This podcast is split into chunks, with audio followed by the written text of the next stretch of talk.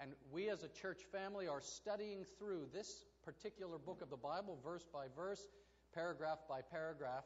And we are halfway through chapter 5. And today, we have just one verse of the Bible to consider. Now, I don't know if that means the sermon is any shorter, but, but it's just one verse of the Bible, Ephesians 5 21, which says, Submit to one another out of reverence for Christ. So far, the reading of God's Word.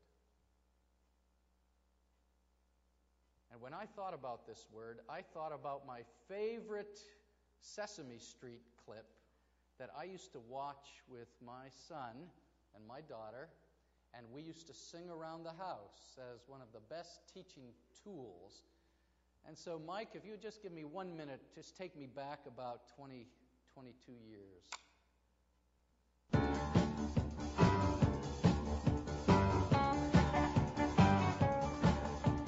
Cooperation makes it happen. Cooperation, working together. Cooperation makes it happen. Cooperation, working together. I saw these crazy dudes and they were out the street. They were clearing out the empty lot and making it neat. I said, man, is this cool? What you trying to do? They said, making a garden for me and for you. They said, hey man, join us. Come on, let's go.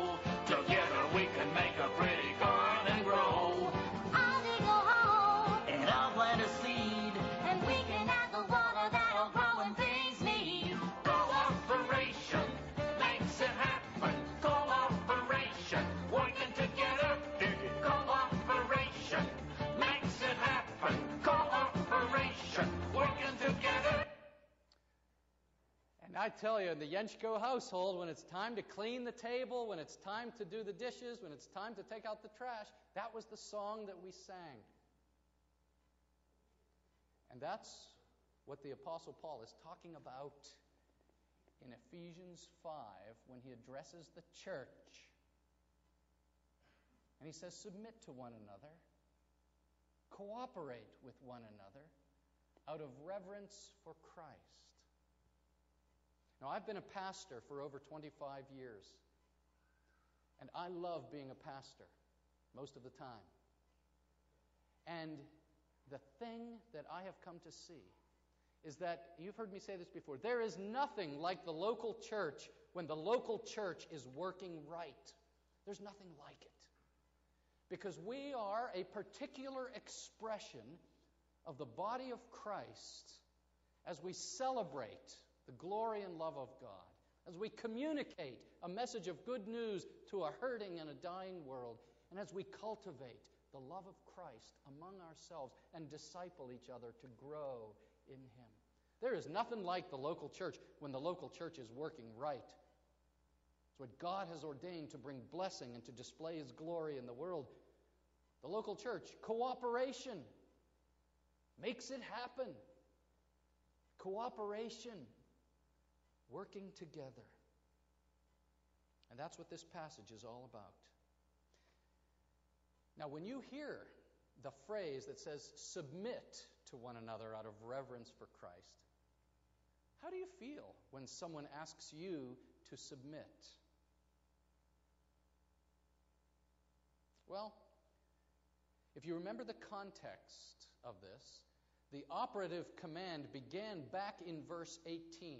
And so I can't tell you about this verse without reminding you that he says in verse 18, Do not get drunk on wine, which leads to debauchery. Instead, be filled with the Spirit. So the command is be filled with the Spirit. And then he goes on in verses 19, 20, and then in our passage 21, and he tells us what it's going to look like if you're a Spirit filled Christian. And he says, that first of all, you will speak to one another with psalms, hymns, and spiritual songs. You will sing and make music in your heart to God. And so, the first thing that a spirit filled Christian is seen, uh, is, that you'll notice in a spirit filled Christian, is worship. That they speak. Their speech is about praising God. And then the next verse it says, always giving thanks to God the Father for everything in the name of our Lord Jesus Christ. You know what else you'll see in a spirit filled Christian? Gratitude. Gratitude. Thankfulness. And it just flows out of someone who's filled with the Holy Spirit of Christ, you see. Thankfulness, worship. But now there's a third result down in verse 21, our text for today. Listen to this again. And submit to one another out of reverence for Christ. A submissive, cooperative attitude apparently is going to characterize a person who's full of the Holy Spirit. How do you feel about that? You strong North Shore New Yorkers. How do you feel about this? That you need to submit. Well, let me illustrate it before it uh, is too disturbing to you. Let's just remember the people who were standing up here a few minutes ago. And we had four vocalists. All four of the vocalists have their unique voice, their special gifting. But notice that they had to sing together, they had to sing in unison together. And they, one couldn't go too fast or and another too slow, and one couldn't be too loud. They, they needed to blend, and they needed to be under the direction of Tony, who led the rehearsal and who taught them the song and the music. And then there's the band. And our band is made up of professional musicians. And these guys, these guys are hot shots. These guys do gigs all night all, all over Manhattan, all over New York, and they can each one do a solo they can do solo work that is outstanding, but on Sundays, on Sundays, they need to submit to Tony, who's the team leader. And they need to stay in rhythm. They have to submit to Ian's rhythm. And they need to submit to Tony's sense of, of, of volume. And, and they need to submit to uh, uh, one another, and the whole team needs to work together. One goes too fast, too slow, it, it creates a cacophony. That's not going to work. And then they need, all need to submit to the most powerful man in the room, who's Mike Devine, up there in the sound booth. And, and we, you, you, but do you, do you understand? There's nothing like the local church when the local church is working right. And it's this way in the body of Christ. Cooperation, so important. And it's a beautiful thing. I wonder if any of you are familiar with Psalm 133. Psalm 133 begins so beautifully. It says, How pleasant it is, how good and pleasant it is when brothers dwell together in unity. It's the best. It's a beautiful thing. And yet, if we are honest, if you're honest and I'm honest, there is not much that is harder to do than submission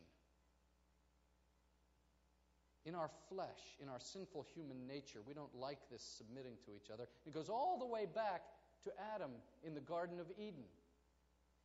It goes all the way back to our first parents. And you remember what God said to Adam and Eve? He said, Of all the trees in the garden, you may freely eat. Okay? Thousands of them. Delectable choices, whatever you'd like, all of them, of all of them, you may freely eat. But this one tree over here, of this one tree you may not eat.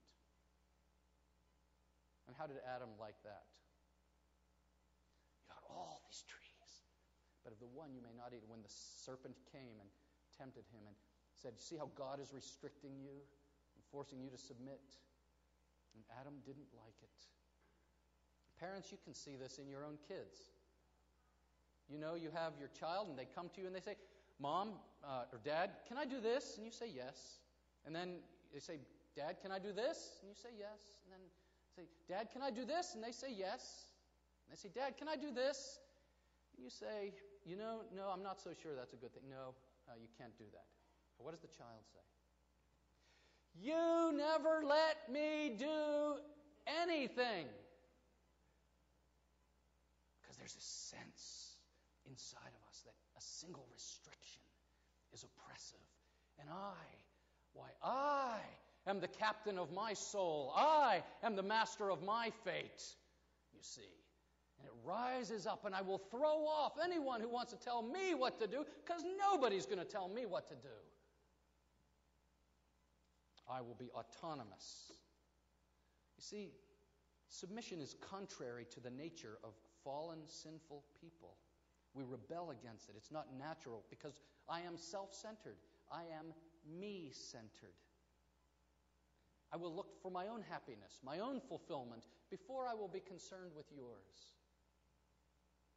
This is why so many marriages struggle, why so many churches struggle and have fights and splits, why family members can go for years without talking to each other because we refuse to submit.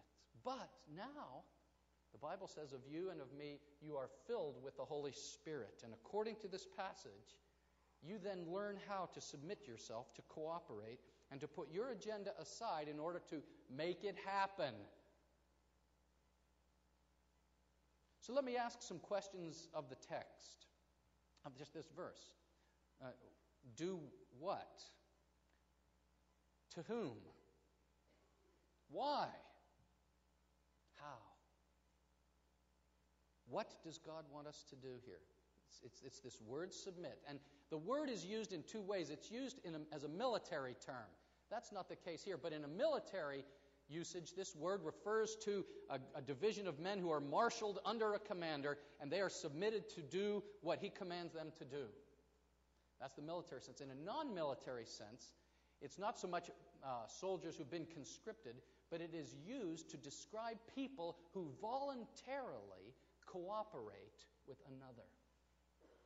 That's what's happening here. It is a, it's, in, it's so grammatically arranged so that it is a voluntary cooperation with another. You're not being forced to do it, you're doing it because you're filled with the Holy Spirit, because you love Jesus, you're, you're voluntarily cooperating with each other. So submit yourself. To whom? That's question number two. Well, to one another, it says. And so there is, in a sense, a place for all believers who have a cooperative spirit, uh, should have a cooperative spirit with all other believers. Now, this does not eliminate or disqualify rank or order in the world because the Bible itself speaks about certain functional relationships of leadership leadership in the marriage, leadership in the home, leadership in the marketplace, leadership in the church. In fact, the passages we're going to study the next couple of weeks talk specifically about those.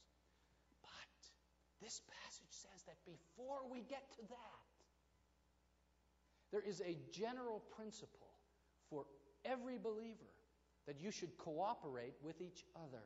And it's a standard for everyone. And I love it when the church does. Our church, you're going to have to bear with me here. I just, all this week was a very exciting week for me.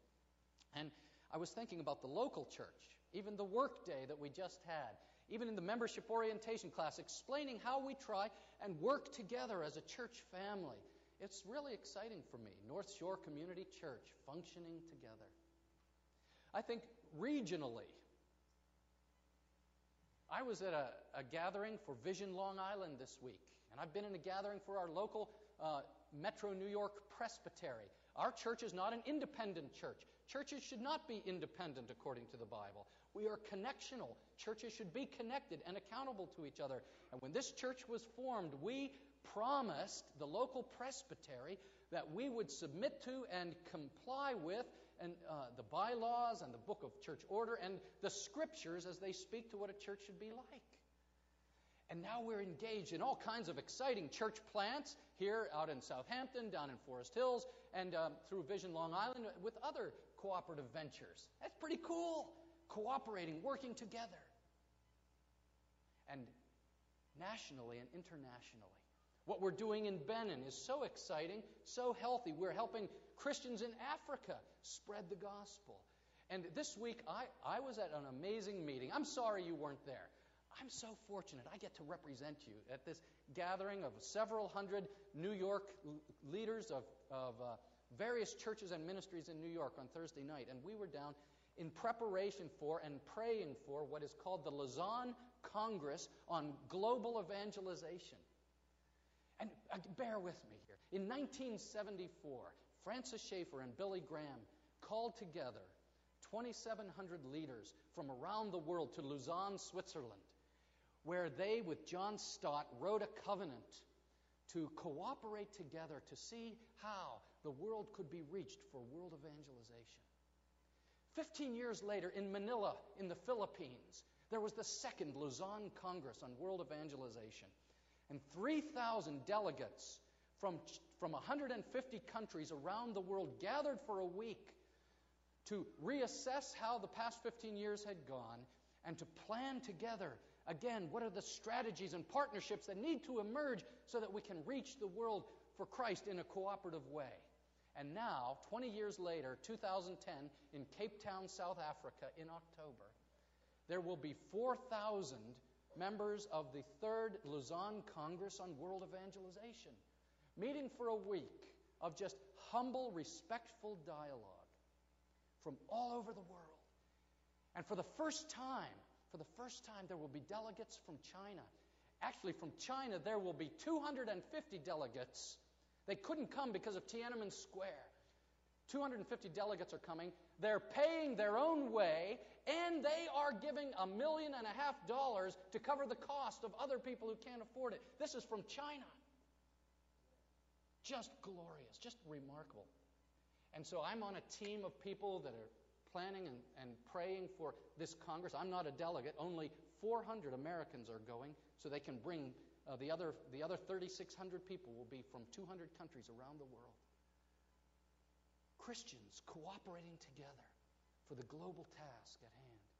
You see, locally we do it. Most locally, you do it in your marriage, in your family, in your small group, in your church, in this region, in our nation, around the world. Submit to one another. It makes it happen.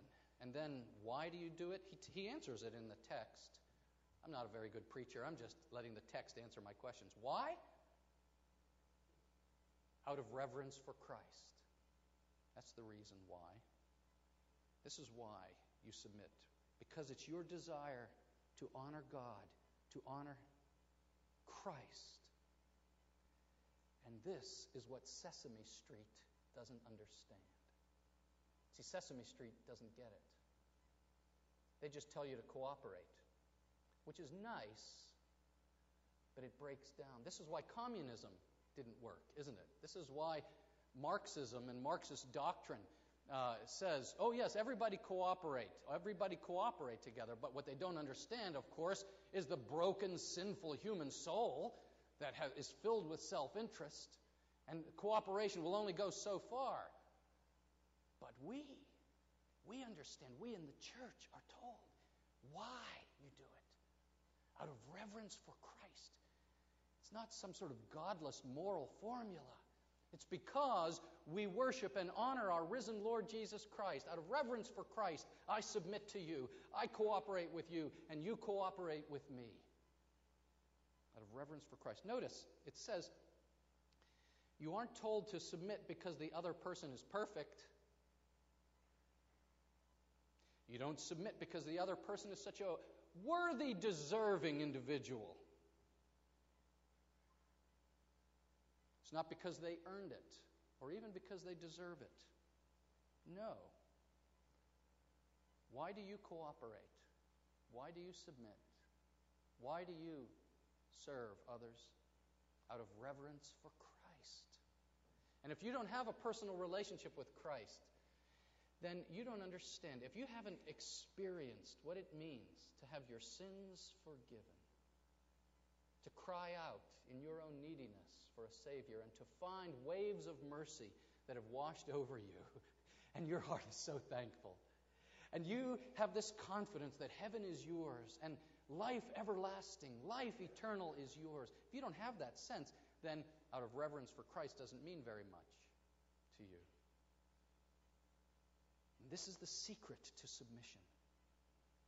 What is impossible for an uh, a sinful, fallen person is possible for those of us who know and love Jesus Christ, who himself is the very example of what I'm talking about. And you see, this is what's so beautiful. You see, Jesus is not asking us to do anything he didn't do. You know, kids, you don't like it when your parents ask you to do something that they're not willing to do. Nobody likes it when the, the boss asks you to do something that he's not willing to do. But you see, Jesus asked us to do precisely what he did. And he humbled himself, became obedient to death. The King of the universe practiced voluntary submission. And when we come to Jesus and we make him the master and the center of our universe, of our lives, we become like him, and then we are able to submit to each other in the body of Christ. And I'll tell you one thing in the next few weeks, as we talk about authority relationships and parents and children and husband and wives and church and elders and business, job uh, bosses and employees and all of these different roles, please understand that in our text today, mutual submission precedes leadership. There has to be a humble spirit in you before you become a leader, before you are charged with responsibility for others. You know, before a person becomes an elder in this church, they go through an elder and training time. But when they stand up here on the day that they are installed as an elder in this church, among the many questions we publicly ask them is one that's really important. It's a short sentence. We turn and we say, Will you submit to your brethren in the Lord?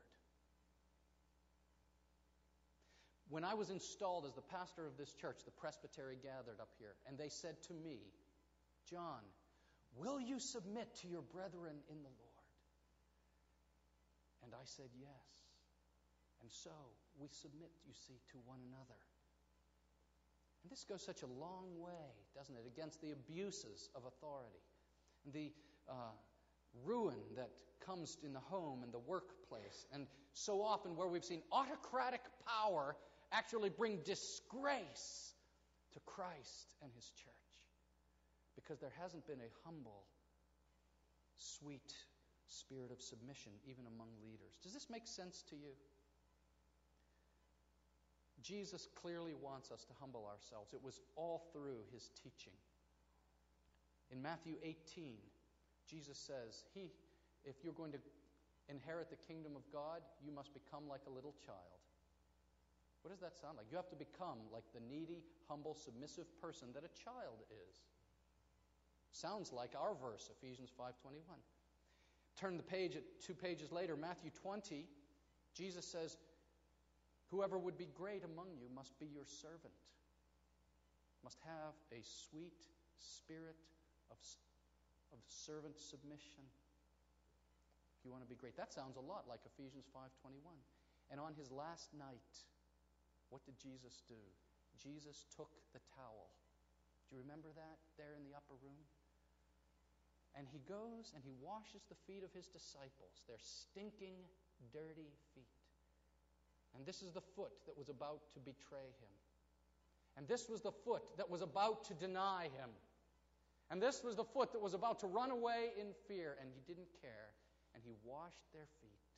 And then he stands up and he says, You call me Lord and Master, and so you should because he is Lord, he is the master. But then he says, Now that I, your Lord and teacher, have washed your feet, you should also wash one another's feet. And it sounds very much like our text submit to one another out of reverence for Christ. So here's a question that I need to ask myself today. And I think it's good for every one of us to ask ourselves right now. Do I have this spirit? Do I have a humble spirit? Do I have a servant's heart? Do I demonstrate a meekness and a humility that will submit to others out of reverence for Christ? It's really important. What are we, several hundred people? It's really important for us to ask will we as a church family cooperate? What do you think? Will you? Will you be a part of saying, yes, let's Work together. To have the blessing of fellowship, you have, we have to have this. For us to have a powerful, united witness before a watching world. You see, the world outside looks at the church of Jesus Christ and they say, you know, those, those Christians, those Christians are always fighting each other. And they just always going against everybody.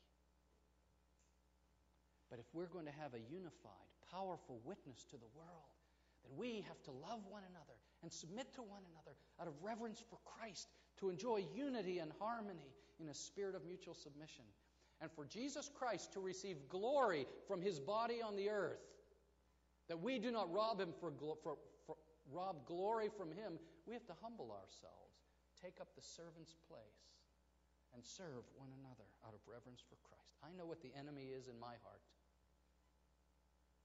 What's the enemy in my, my heart? It's pride. It's pride. Pride is my enemy. Is pride your enemy? It might be. Pride that resists putting your interests ahead of my own, putting your way ahead of my way. And there's this in every one of us. Fortunately, Jesus Christ died on the cross for my sin of pride and for yours, and I need to go to the cross, humbly confess it time and again and again and again. I need to confess my sin of pride. Say, Lord, not my will, but yours be done. You see, Jesus Christ said these amazing words. John 6:37, I think it is. Don't hold me to that. I remember the first time I read it, I wept. I couldn't believe it. Jesus said, For I came down from heaven not to do my will, but the will of him who sent me. And I thought, what a Savior. What a guy. What a guy. What a guy this was. The Lord of glory gave up his will. How committed are you to your will? Some of you, some of you, if you were honest, would say, Me carrying out my will matters to me more than anything else. It's my way or the highway, and I don't care who you are. Is that the way you? That is in defiance of God's word today. If Jesus can say, I came down from heaven not to do my will, but the will of him who sent me, can we not submit to one another out of reverence for Christ? And then it's a beautiful thing. Will you call on the Lord today? Will you ask Him to fill you with His Holy Spirit? That this may be true of you. I've seen this in our church, such beautiful ways. May He give us more. Let us pray. Let's call on Him together. Our Father in heaven, you have instructed us clearly from your word, this roadmap. You have rebuked me of my pride of my sin that rises up so easily inside of me, as uh, the, the passage in Hebrew said, that so easily entangles me. And I ask you to forgive me and to forgive my friends here who may also struggle with pride and self will. And we pray that you would do a miracle, that you would bring the meekness and the humility of Jesus to take up residence in our hearts this great supernatural cooperation. Lord, Sesame Street just doesn't give the whole gospel. No, what do I need? I need your Holy Spirit to convict me of my pride and willfulness and to replace it with a spirit of submission, a spirit of, of voluntary cooperation because we love you. And so we do love you, Lord. And we pray for anyone here who said, I didn't know there was spiritual power to set me free. Well, Lord, we pray for them that you would give them, you would visit them with this Holy Spirit, that you would visit them with your Son, our Lord Jesus Christ, that you would adopt them into your family, and they would know you as Father. And uh, you would do a wonderful thing for them, as you have done for us. So we surrender ourselves to you. We submit first to you and then to each other. In Jesus' name, amen.